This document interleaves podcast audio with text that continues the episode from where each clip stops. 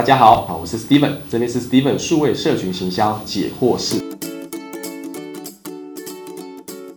呃，行销如果走的比较品牌端或者是比较深度来说的话，它就会分出从了解消费者开始，然后就要先在创意之前会先有一个策略的阶段。这个策略阶段里面细一点的话，就要分出说先了解竞争对手，他们跟消费者沟通的讯息是什么，我们要用什么点来做切入，本身网友是怎么看待，或者是消费者怎么看待我们的品牌的，为什么购买我们，为什么不购买我们。最后策略就会归纳出一点，就是我们究竟要跟消费者沟通的那个策略是什么。比如说全联讲物美价廉，就它的策略，所以它讲便宜有好货，它沟通这件事情，好，和这个讯息。原川在讲我在有各个电信群雄并起嘛，哈，在这样那个劲敌环视的情况下，他沟通就是我要做感性诉求，我同时在打理性的费率跟我的网速之外，我要有沟通感性，我要是全部的敬业里面讲爱嘛，让爱原川。那台湾之星讲我要跟大学生沟通，啊，我要有一些服务的差异化。所以他们的差异化是不同的一些面向，好，这就是策略的一点。于是呢，就开始延展做创意，对不对？所以以全联为例来说，它的策略是便宜又好货，物美价廉。创意就找一位叫全联先生，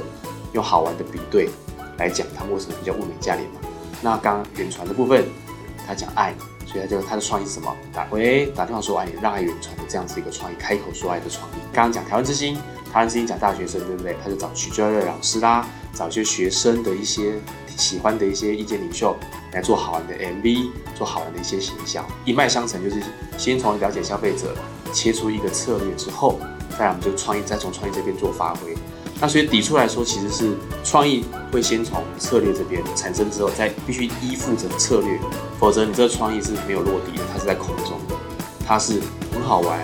但是它没有效。可是你只有策略的话，它是有效，就是没有人要看，所以你需要两边都做兼顾。谢谢。